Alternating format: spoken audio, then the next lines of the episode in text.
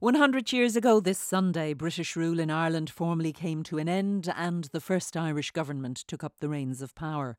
Our Decade of Centenaries editor Shane McElhatton joins us now in the latest of our series of broadcasts marking the anniversaries of these key events. Good morning, Shane. Describe where Thanks. you are this morning. Thanks, Mary. Yes, indeed. We're here overlooking the upper courtyard of Dublin Castle, where this coming Sunday, President Michael D. Higgins will lead a commemoration of the events here 100 years ago. To look back on these events and what part they played in the beginning of Irish independence, I'm joined here at the castle by our own David McCullagh, author of, among other works, a two volume Life of De Valera, and Laura Cahillane, historian and senior law lecturer at the University of Limerick, and on the line by John Gibney, co author of The Handover A New History of the End of British Rule in Ireland. David, given that the British were going but not gone, and the Irish government was only a government in waiting, can you give us some idea of what the power structure was on this, this day 100 years ago? Well, it's all a bit complicated, I'm afraid, Shane, so you'll have to bear with me. Uh, people sometimes imagine that the Irish Free State sprang into existence as soon as the treaty was signed or as soon as it was ratified. That, of course, isn't the case. The Free State doesn't come into formal existence until the 6th of December 1922, a year to the day since the treaty was signed. So, in the interim, as you say, the British administration in Ireland, it hasn't gone away. You know, it still exists, it's still running things. The uh, Lord Lieutenant is still up in the park, the, all the officials are still here in Dublin Castle running the machinery machinery of government. Then you have the Dáil government. This is the uh, government that was formed by Sinn Féin after their great election victory in 1918. Uh, they had underground departments that were trying to ha- run an alternative administration to what was coming here from the castle. So you have the Dáil government headed since the 10th of January by Arthur Griffith. But the British didn't recognise the Dáil government, so in, under the terms of the treaty, they had agreed to hand over power to what was called a provisional government, a government that would um, you know, rule in the interim and, and gradually take take in all the powers that the administration had. And that had been formed on the 14th of January. It was headed by Michael Collins. Some of its members were also members of the Dáil government holding the same portfolio, some of them weren't. So it was all a bit confused. Uh, to, to, say the least. So you have three governments, three sources of authority in the 26 counties, plus, of course, you had uh, Sir James Craig's government in Northern Ireland. So that's four governments on quite a small island. It's a recipe for confusion, added to which you have elements of the IRA which aren't one bit happy about the treaty and are seeking to uh, assert some independence. So you have a very complicated situation. It was, to say the least of it, an interesting juncture in Irish history. Laura, was there a purpose for this du- duplication? Yes, so this was actually a really clever tactic by the Irish. So the British were never going to consider using the Dáil government as the vehicle for the, the legal handover. So Article 17 of the treaty referred to this body as the provisional government. Now, the Irish had no choice but to go along with this idea of creating this new provisional government. But if they had to do it, they were going to create ambiguity around it. So for the most part, there was an overlapping of the roles between the Dáil government and the provisional government. And there were uh, some differences. For example, Richard Mulcahy he was not in uh, the provisional government, he was only in the Dáil government. And it led to lots of interesting questions in the Dáil, actually, when it came to ratify these provisional government ministers in the Dáil. You had De Valera and other words, uh, others asking, who are they responsible to? Are they responsible to the Dáil, or how does this all work? And in a typical sort of politician's way, um, you know, Arthur Griffith and, and others really avoided answering those questions. And it helped to maintain the narrative that the Irish were trying to create that this wasn't actually setting up an entirely new state. This was still a creation of what had begun in 1916 and what had been declared in 1919, and that you had the same people involved, and essentially you had this overlapping. But obviously, from the British point of view, they saw it quite differently that they were setting up an entirely new state and they were using uh, British legal instruments in order to do so.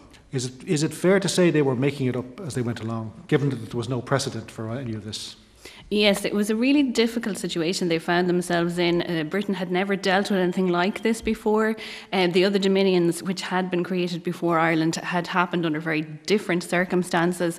And you had that complication of the fact that there was all of these um, administrations already happening. As David has described, you had the underground Dáil government, they had their own civil service, even, they had their own courts. So you had all of these multiplicity of bodies. You had, you know, two or three governments, you had two or three parliaments, you had two sets of courts, and later on you had two sets of armies. So the whole thing was incredibly complicated. David, um, in your um, first volume on De Valera, you, you described the attempt to get him re elected as president uh, after the ratification of the treaty. Um, it was defeated by just two votes. Now, um, what would the result of had had he been re-elected? You don't use this word in the book, but it hangs over those pages like a cloud. Could anarchy have been far behind? Uh, I don't think so. I think it would have been, um, from the point of view of people trying to implement the treaty, it would have been a disaster. Um, just, uh, just to recap a bit, the treaty is passed on the 7th of January by 57, uh, uh, 64 to 57, so a majority of seven. Two days later, they reassemble in the Dáil. De Valera resigns, but he immediately puts himself up for re election. And he says that if he is elected, he's going to appoint a cabinet which is anti treaty. So all of his own people uh, opposed to the treaty and he's defeated, as you say, by just two votes. What is the difference? He himself abstains, which could have been very costly. Two of the people who voted for the treaty abstain because they don't want to oppose uh, De Valera. And two people who voted for the treaty actually vote for De Valera, including Robert Barton, who only voted for the treaty in the Dáil because he, and in cabinet uh, for that matter, because he'd been a signatory to it. So it's a really, really close vote, and it's, it's interesting that that, has, that vote hasn't uh, received as much attention uh, in the historiography as the vote on the treaty because it could have completely unravelled the situation. Given how difficult it was for Collins and for Griffith to implement the treaty and to uh, get the kind of um, legitimacy that they were seeking for that settlement, had there been a Dáil government headed by President De Valera packed with anti treatyites, I think it would have been almost impossible to do. I don't know whether any of what we're commemorating on Sunday could have gone ahead at all. John Gibney, good morning. Good morning, Shane. Um, John, uh, as the author of what's probably going to be the definitive work on the handover, um, could you, first of all, I'm going to give you the responsibility of the major spoiler alert that um, the events as depicted in the film Michael Collins, uh, with the armies, bands, flags in the courtyard, never happened. Yeah, there's, there's a problem when we talk about the handover of Dublin Castle because you know, you, one naturally assumes that the place was physically handed over and, you know, keys were presented and so on and so forth. We have an image of how these handovers of the premises take place and Neil Jordan's film, I suppose, encapsulates what a depiction of that might look like. But what happened on the 16th of January was a far more modest event that I suppose was more procedural than ceremonial. Um, I mean, the provisional government wouldn't take final possession of Dublin Castle until August 1922. So that does beg the question of what exactly was happening on the 16th. Um, I mean, David and Laura have filled in much of the kind of the you know legal and political background to the meeting, but a key thing or a key aspect of the appointment of the provisional government or a key condition was that they had to signify to a representative of the British government, i.e., the viceroy, that they accepted the terms of the treaty, and only then could they formally take office and have authority, you know, granted over to them. So this, I mean, in the days before the 16th of January, there was a great deal of uncertainty about what was actually going to happen. But the assumption was there'd be some kind of meeting in Dublin Castle, probably a low key event, which is essentially what happened on the 16th of January. Now, the catch is that the manner in which that was reported um, and spun, if you will, especially by the provisional government, emphasised the sense that you know the castle had been somehow surrendered or handed over. And you know you could look at Dublin Castle in two ways. There's, there's a physical complex that's been there since the Middle Ages and which you're sitting in at the moment. But there's also, um, you might say, a metaphorical Dublin Castle, because for a lot of nationalists and Republicans, Dublin Castle was shorthand for the government of Ireland, which wasn't necessarily a good thing as far as they were concerned. So the provisional government, you know, assumed power and were installed in Dublin Castle on the 16th of January, and then they went back to the Mansion House and ultimately made their home in City Hall rather than Dublin Castle. So you could say that, right, the physical complex wasn't handed over. Um, that was a far more protracted process that went on for months as the British withdrawal took place. Uh, British civil servants remained in place in the castle to act as liaisons with the provisional government. Troops remained in there. I mean, there were troops in the castle on St Patrick's Day still celebrating that event.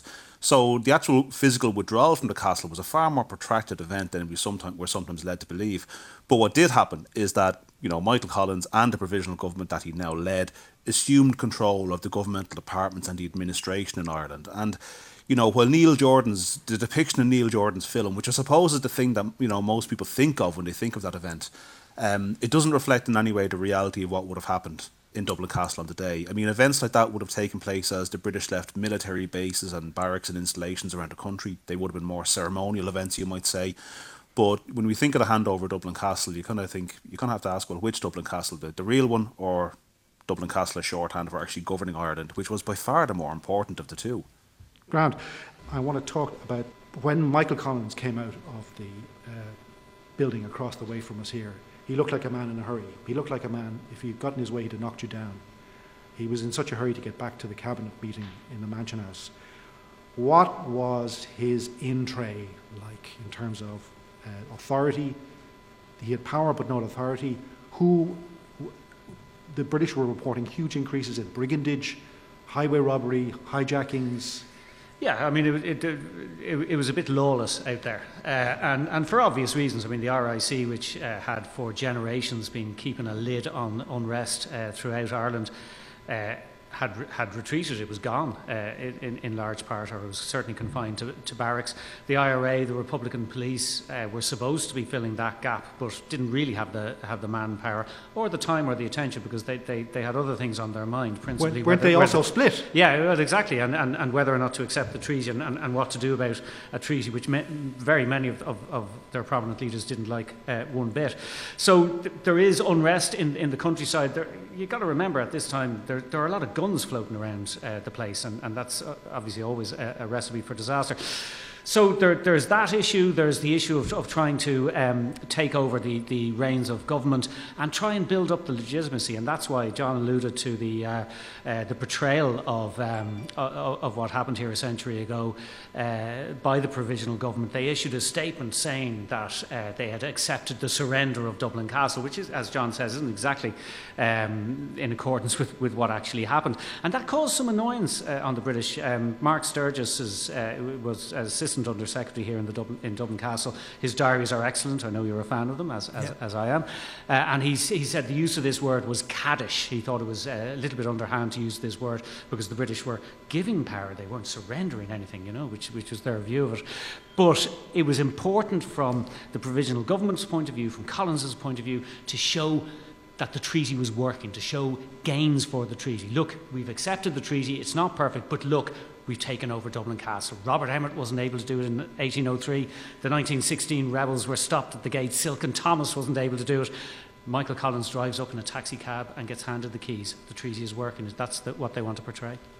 Laura, um, uh, in terms of the um, when when they left here after the after the, the handover, uh, they may have been three three taxis, eight men and three taxis, but there were two facts that had happened. One, the British were now going to withdraw, and two, that they were the provisional government.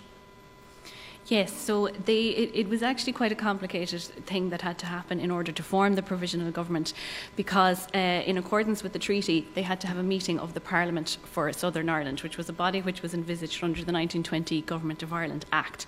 Now, that was absolutely anathema to the Irish. They, they didn't want to go setting up anything to do with that 1920 Act, but they had no choice because this was made something uh, that was put into the treaty and they had to do it.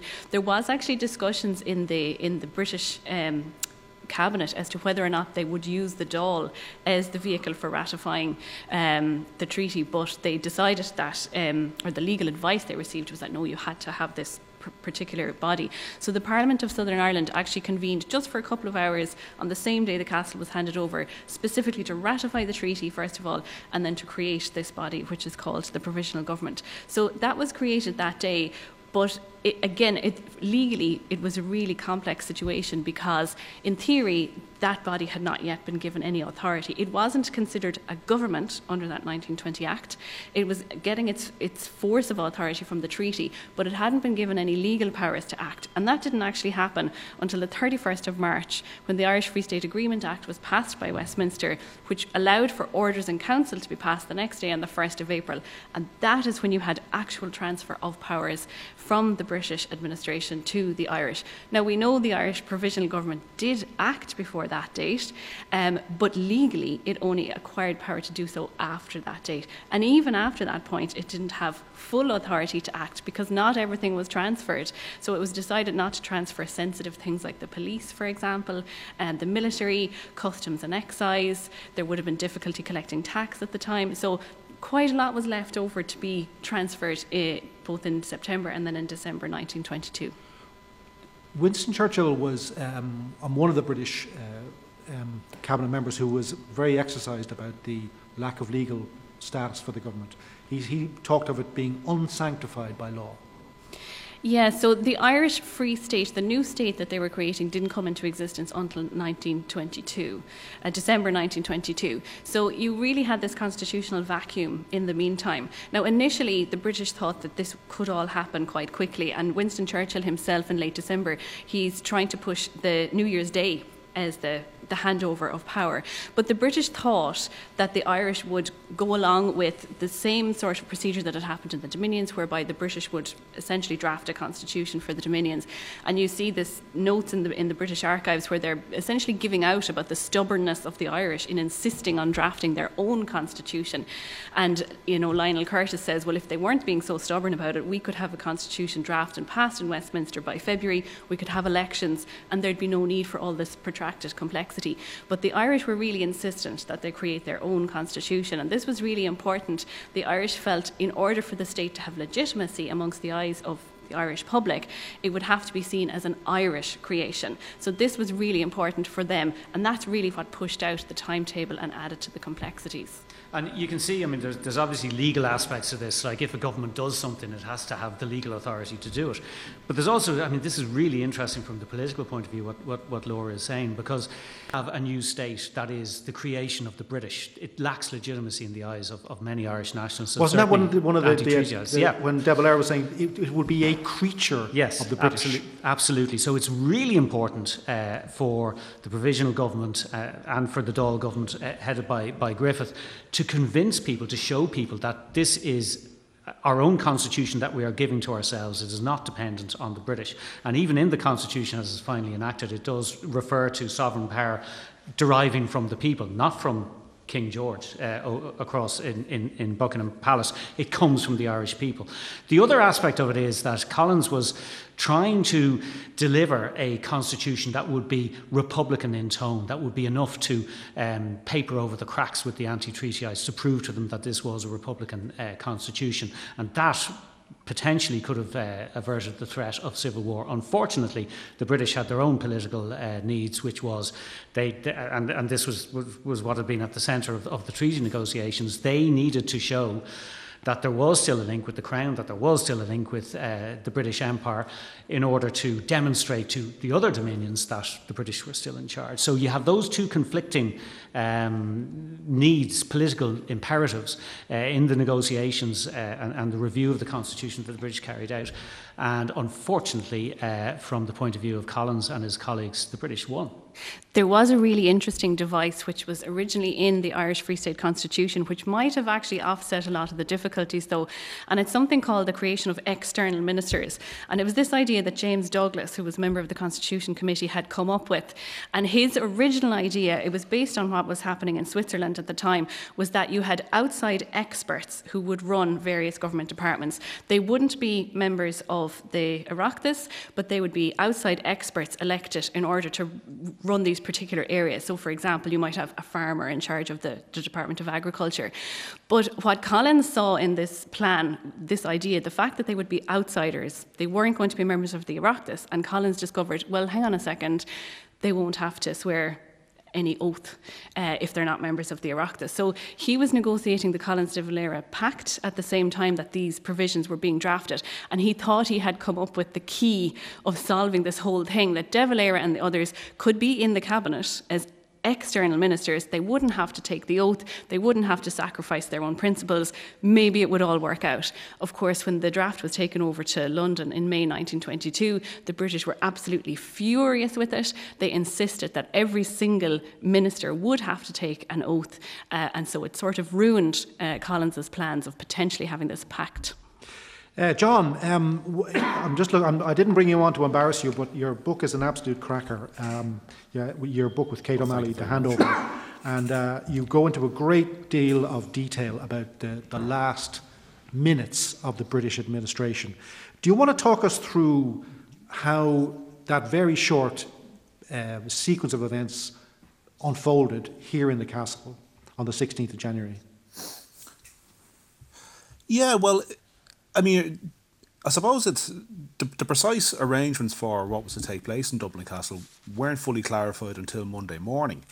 Um, I mean, the tre- uh, under the terms of the treaty, the treaty, the well, basically, the British never recognised it all. So, under the terms of the treaty, the treaty had to be approved or ratified by a meeting of members elected to the Parliament of Southern Ireland, um, which effectively meant pro treaty TDs and a few DMPs for Trinity College. And that meeting had met in the Mansion House on the 14th of January. That had approved the treaty um, in a way that the British would recognise and also nominate the provisional government.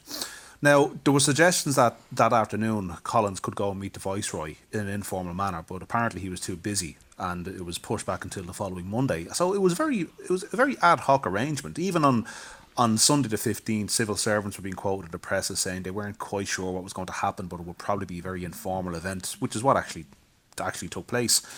And the provisional government met for the first time in um, in the Mansion House on the morning of the 11th, on the morning of the 16th of, uh, of November, of, of January.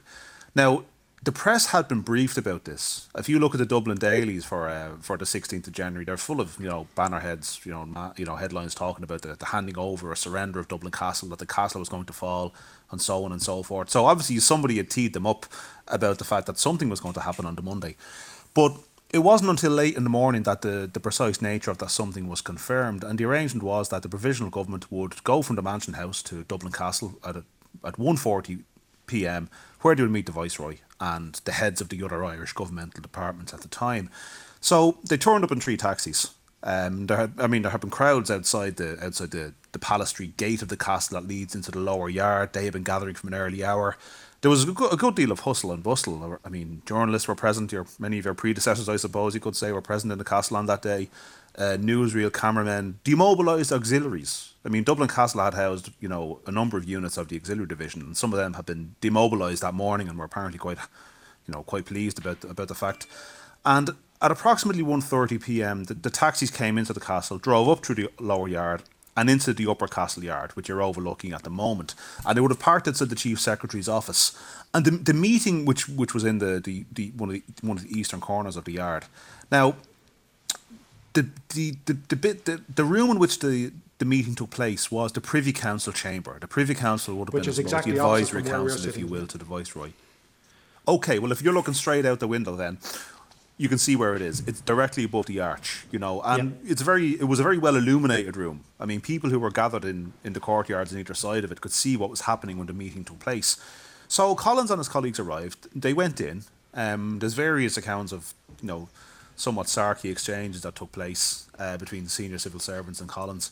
Um, they went upstairs, met the viceroy, and met these civil servants. And for many of them, you know, some of them did leave accounts of the meeting and they, they commented on, you know, a certain sense of resignation and awkwardness and even distaste distaste on their part because as far as they were concerned they were handing over power to people who in their minds were were killers. They were representatives of the IRA and Sinn Féin. Um, wasn't there some wasn't there a reference to um, does a civil servant can a civil servant shake the hand that is stained with crime and outrage?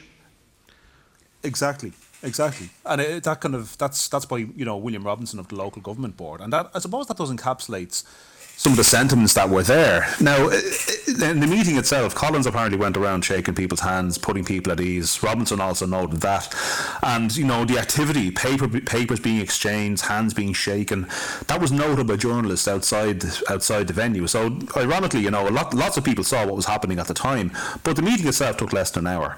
Um, they confirmed that they accepted the treaty, though the paperwork seems to have gone missing if it ever existed at all. Um, and basically, they were told by the Viceroy, you're now the provisional government, that they were installed. And I should say, though, this did not take place with ceremony. I mean, the Viceroy, Lord Fitzalan, he turned up in civilian clothes rather than, say, the, the ceremonial dress that Alan Stanford wears in the movie.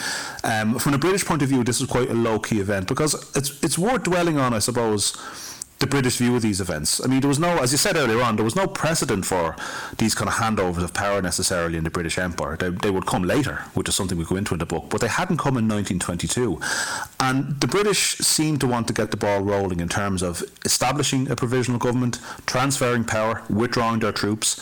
They were aware of the kind of divisions that the treaty had engendered, and they seemed to be quite um, insistent that the move to withdraw from Southern Ireland, as it was, as you would call the 26 counties at that time, and establish a free state, that that should begin, the process should begin as soon as was possible. So, quite literally, as soon as provisional government were installed, you know, the day after troops began to withdraw, preparations had been made and they began to pull out of their bases around various parts of the island or various parts of the, the 26 counties that eventually became the Free State. I think um, if they'd opened the windows of the of the Mansion House that uh, during the cabinet meeting, um, that uh, when they returned from the castle, they'd have heard the rumble of military trucks heading towards the north wall. The, the, the British were very anxious to fulfil their side of the bargain in terms of withdrawing. They were. They were, and, and there's, a point, there's a point that's worth dwelling on, which is that the British felt that if you look at the cabinet minutes um, of the provisional government, like in, in the morning they said they were going to Dublin Castle to take over the, you know, the head, the departments of state. When they came back in the afternoon, they wrote a statement saying they'd accepted the surrender of Dublin Castle. So you can see how something had evolved in the meantime. And you do get the sense that they weren't shy of trying to make a bit of good publicity out of this from their point of view, to, I suppose, emphasise the fact that they had taken power, they had seized power, they had taken the enemy citadel. That was the image that was projected into papers. And the British certainly looked askance at some of the commentary on um, the events at Dublin Castle. But they seem to have missed a trick in one sense that they didn't the British didn't place a great value on uh, the events of the 16th of January from a publicity point of view. As far as they were concerned, that was a, a, legal procedure that had to be gone through. What they did place a great deal of emphasis on was the political impact of withdrawing their forces from around the island of Ireland. That, as far as they were concerned, that was going to be a far more meaningful statement of intent and a statement to Irish people that the treaty was a reality because the British garrison was leaving. And a garrison that had had a footprint across you know, every in every Irish county and had done so for centuries. And when those military withdrawals happened from barracks, very often, and there was a you know, good deal of tension around them, it must be said, but very often these would take place with regimental ceremonials. Forces would, you know, British forces would march out, often led by a band. They would march out in formation, and very often, as time went by, were replaced by troops of the emerging National Army when that came into existence. So it's weird. The British, the British didn't seem to place too much stock in the events of Dublin Castle on the 16th of January 1922, their attention um, and I suppose their political focus necessarily, insofar as they were trying to make political capital out of their withdrawal, was the far more visible withdrawal of a very large garrison that had been a fact of Irish life for centuries. When the British soldiers left, that was going to be the statement that they themselves were leaving. And even better, if the British soldiers left and were replaced by the soldiers of a new Irish government, then that was another powerful statement of the fact that the treaty was now a reality and that British rule was ending in the counties that became the Free State. Just going back to um, the events of the 16th of January, it's interesting that the Irish view of what was happening and the British view of what was happening were completely different. And this is a, a, a, an indication of, of constructive ambiguity at work. From the Irish point of view, Collins was here to accept the keys to the castle. From the British point of view, the Lord Lieutenant, acting on behalf of His Majesty, was appointing the ministers of, uh, formally appointing the ministers of uh, the Free State, of, of, the provisional government. So there, there, there's two different interpretations of what happened here, and the Irish, by getting, uh, provisional government, by getting their statement out about accepting the surrender of the castle, kind of won the race in terms of getting the public perception of that. Laura, wasn't there, a, um, as we were talking earlier, a creative ambiguity about um, the, um, the exact nature of the, the government that was emerging? Exactly, and, and as David is saying, it, it, was clever propaganda on the on the part of the Irish to say that it was a surrender because it was some, this was something the British had always envisaged doing, and actually, the British were quite happy to be rid of the responsibility. And you can see, um, you know, Winston Churchill making debate or making speeches in Westminster in February 1922, saying we need to complete this transfer, we need to get rid of this responsibility. We don't want to be having to answer questions about what's happening in Ireland here. We don't want to be responsible for this anymore. So they were more than happy to hand over this uh, this authority. Um, but funnily enough, it, it did take a number of stages, and, and we, we spoke about that earlier. So, um, but what, what what it was Hamar Greenwood, I think, was said said that we we really have to. Um, uh, carry out to the letter of, of, of the agreement what we undertook to reinforce the authority of this new government. Yeah, so they didn't want any challenges coming to the legitimacy of, of this government afterwards. And obviously, they could see what was happening at the time with the IRA, the anti treaty side, and they could envisage that there would be difficulties down the line. So they needed to ensure, from a British perspective and from a legal perspective at least, that you know everything was tight. They were doing things by the book. They were going to the Irish Free State Agreement Act on the 31st of March made it clear that force of law was now being given to the treaty. Orders could be made than which they were on the next day. On the 1st of April, uh, King George passed these orders in council to transfer authority to the provisional government. And then you had the election then in May, which essentially gave a, a, really important another type of authority to the provisional government in the fact that they now had a mandate from the Irish people and a really strong mandate actually um, to go ahead and, and to complete their plans. David, in the immediate hours after the um, the handover here, the um, straight away there was this sort of smokescreen uh, of um, kind of a a um, an agreement that the Lord, the Lord Lieutenant would be advised by this new government that yeah. this was a kind of a, a, a smokescreen yeah. to buy time. Yeah, well, as Laura says, because there was no legal authority for the British government to hand over power to a provisional government, despite the treaty having been passed uh, by, by at, at, Westminster, there's this kind of. Um, uh, farcical situation where the Lord Lieutenant, in British legal terms is still the power in the land and is acting on the advice of the provisional government. Now, the provisional government would have presented it differently, would have said they were now in charge and were given the orders. But from a British legal perspective, this is, this is what was going on. And um, that, that was really to save the blushes, I think, of, of the British because they hadn't managed to get the, le- the necessary legislation through Westminster. So this matters. Uh, from a legal point of view, it matters from uh, the point of view of the theology of republicanism uh, uh as to what's going on here. Is this a native government? Is this a creature, as, as, as you said earlier, is this a creature uh, of, Westminster? So it matters from those points of view, from the practical practicalities of actually running the country and taking over power, it doesn't matter one bit. John, um, one of the, uh, the, the intriguing aspects of your account of the last minutes of the uh, the administration here is the um, like uh, David was alluding to how offended some of the British uh, administration were by the use of the word surrender. Uh, but if you look at the accounts that you have in the book of what the senior civil servants were saying, they were talking about um, abdication, surrender, and sauve qui peut, essentially every man for himself. It was almost like a kind of almost like the end of the Tsarist regime in Russia, according to the kind of language that the civil servants were using. Yeah, I mean, one of them, George George Chester Duggan, referred to, you know, compared it to, you know, a, a play coming to an end or the, the players the players changing, and there was uncertainty as to what would happen, as to what would happen next. And I suppose if you put yourself, if you kind of put yourself in the position of not just those civil servants, but I suppose anyone on the island of Ireland in early 1922 in this situation of transition and of flux where the future would have been deeply uncertain. I mean, of course, you know, everyone had their plans for the future. We all have them. But whether they come to fruition or are derailed by events is another matter entirely. And certainly for those civil servants, it's it's it's ironic because in many ways uh, they just they just continue doing what they had done before, even after the sixteenth of January. But the point was that the, the regime under, under whose auspices they did it was changing irrevocably and profoundly for them. I mean, I suppose, you know, some of these would have been of strongly unionist convictions. If, if that was your political position, then this was a very, very, this would have been quite a wrench, I suppose. Um, and, you, you know, from, from your research, the, John, the bosses were changing. From your research, um, what was the mood in the room? Like, um, you're, you're describing the uncertainty.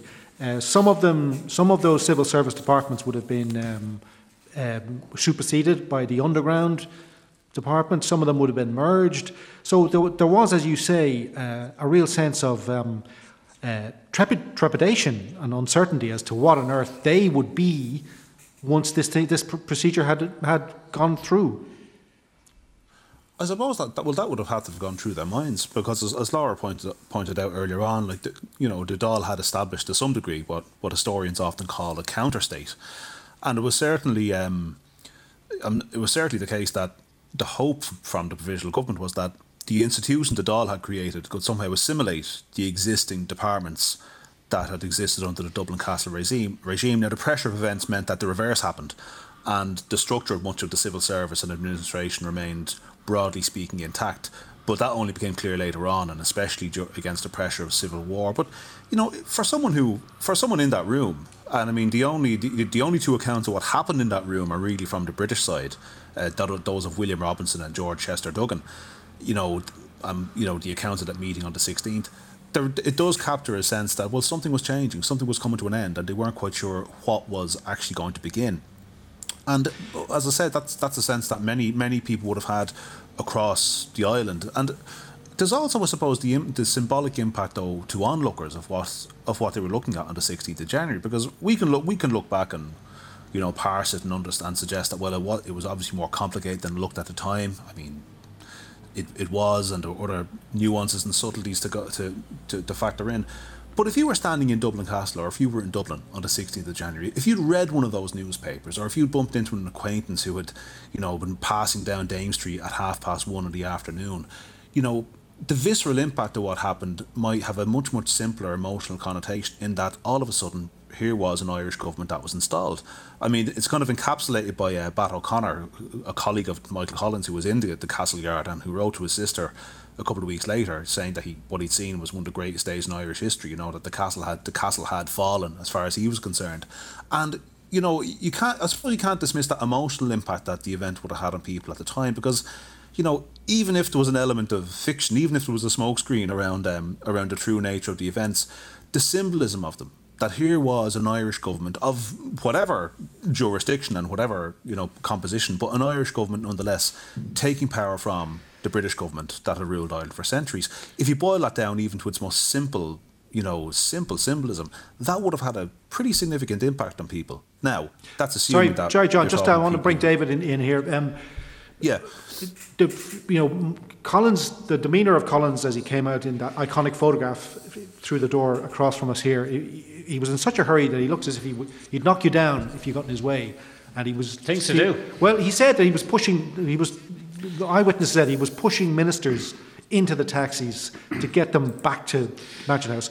But some of Collins's own language in the hours afterwards speak of a different um, Collins, um, one who was aware of the enormity of what had happened. Yeah, he wrote to uh, Kitty Kiernan, um, his uh, his fiance, uh, talking about you know the pride he felt. And Just as John says, you know, even if this was only a symbol, it, it was a pretty important one. Uh, it was a crucial one, and it, it's interesting. John and, and Kate O'Malley in, in, the, in their book uh, pointed out, and it was some- something that never really occurred to me. In, during the course of the treaty negotiations, um, the British talked about we will transfer Dublin Castle to you.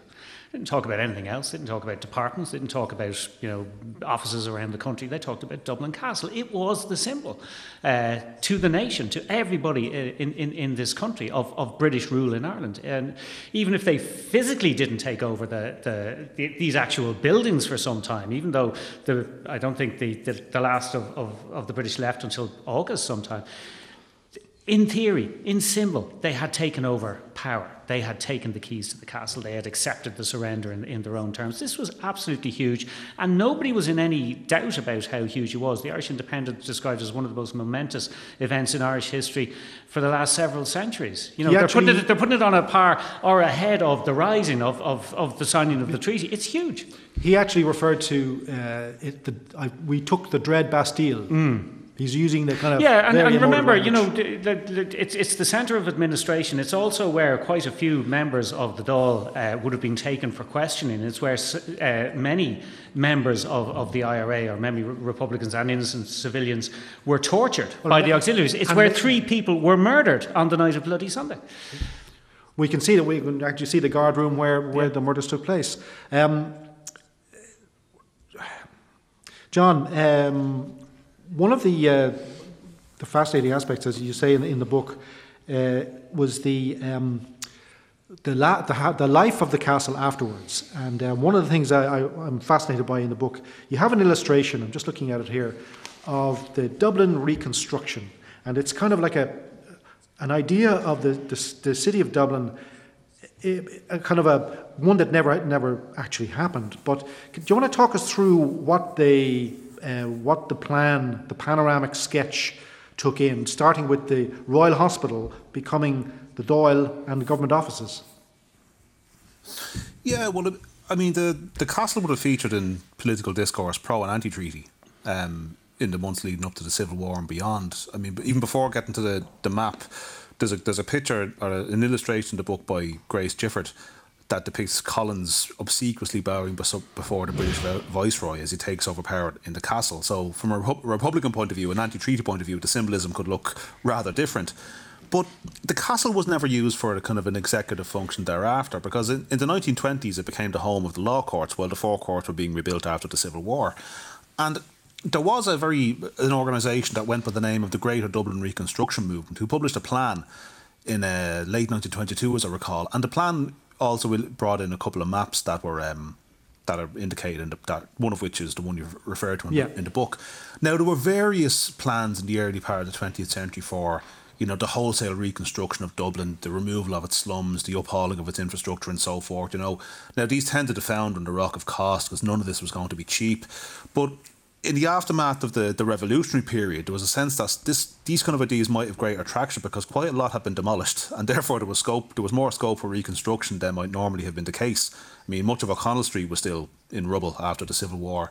So the idea for the Greater Dublin Reconstruction movement was that Dublin Castle would become a stop on a kind of a a kind of ceremonial highway that would run through Dublin and that would culminate in a new parliamentary building or a new home for the future Irish Parliament out in what's now in the Royal Hospital Kilmainham, and the castle would become, would.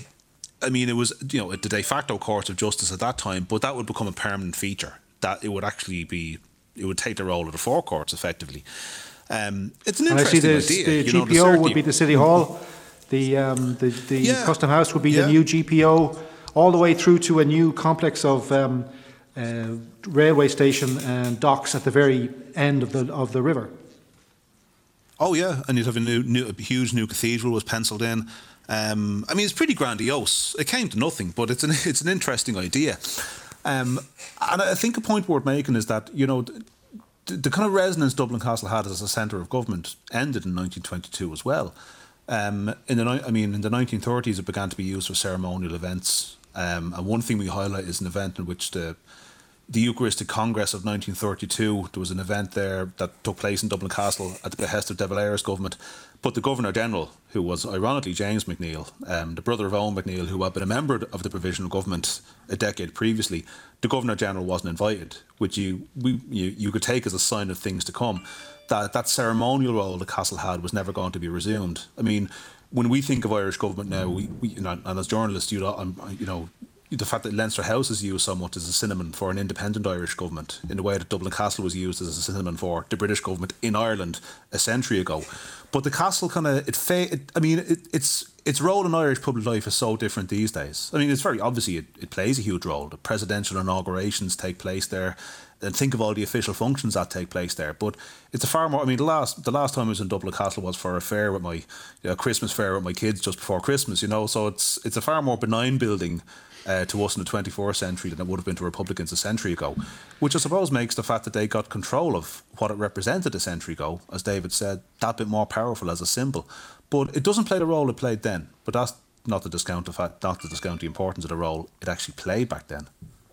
Um, we're coming to the end of our discussion here, and uh, I think it's it's important um, because the storm clouds were gathering already um, over the uh, relationship of the IRA with the Dáil. David, do you want to just give us an, uh, a quick summary of what how it was deteriorating the relationship between the IRA and the government. Okay, well, GHQ, which was dominated by uh, by Collins, had had gone by a majority in favour of the treaty, but that wasn't the same in in units around the country, particularly in the south, First Southern Division, Second Southern Division, which had borne the brunt of the fighting, not happy about the treaty, wanted to reject it. Even before the, tre- the vote in the Dáil, uh, some of those elements had said that they would not accept the treaty. And elements within the IRA are looking for an army convention, uh, a meeting of, of delegates from all the different units. units. And initially, Richard Mulcahy, the Minister for Defence in the Dáil government, had agreed, and, and the Dáil government had agreed, that that would go ahead. Uh, but they thought better of that a couple of months later. In March, the provisional government took a decision that the convention should be banned. And it's very interesting. We look at the minutes uh, of that meeting. They said it was decided that the proposed volunteer convention would not be permitted on the grounds that while the Dáil continues to exist, it is the sole body in supreme control of the army, and that any effort to set up another body in control would be tantamount to an attempt to establish a military dictatorship. So they banned it. But of course, the convention went ahead, and the convention said that the IRA would no longer be subject to the Dáil, it would be subject to its own executive. So this is a very ominous sign on the road towards civil war. Laura, how fundamental a, uh, a breach would that have been? Had the IRA, uh, uh, how, how, um, how would things have resolved had the, um, the IRA created what Rory O'Connor accepted would have been the uh, military dictatorship? It would have been very difficult to to achieve what was eventually achieved. Uh, I mean, if you think about it in terms of um, the, the, philosophy surrounding the whole thing as well, I mean, it's really complex because there, there, was always this belief about the Dáil as the sovereign authority and representing the sovereign Irish people. And all of a sudden, you have the IRA saying, well, no, we don't agree with this because they've taken a decision we don't agree with. We're, we're now representing the sovereign Irish people because we think we represent what they really feel. And there was this whole difficulty there. But the British actually did have a backup plan in that situation, and whether it all would have, would have worked out or not is really difficult to say. But but they were hoping that in the event of a complete breakdown that they would actually organise a plebiscite on the treaty so they'd actually bring it back to the Irish people really interestingly from a British perspective where they had a complete belief in parliamentary sovereignty they were going to bring it back to the Irish people themselves and as we saw when that eventually did happen in, in May of 1922 when you had the general election which was essentially an election on that issue of the treaty, um, there, there was quite a, a big majority in favour of the treaty amongst ordinary Irish people. Okay, we're coming up to the end of our discussion here at Dublin Castle. Uh, it just remains for me to thank my guests, Laura Cahillane, John Gibney, and Dave McCullagh, my colleagues Garrett Duffy and Damon, Damon Gavigan on sound and vision, and all the staff here at Dublin Castle.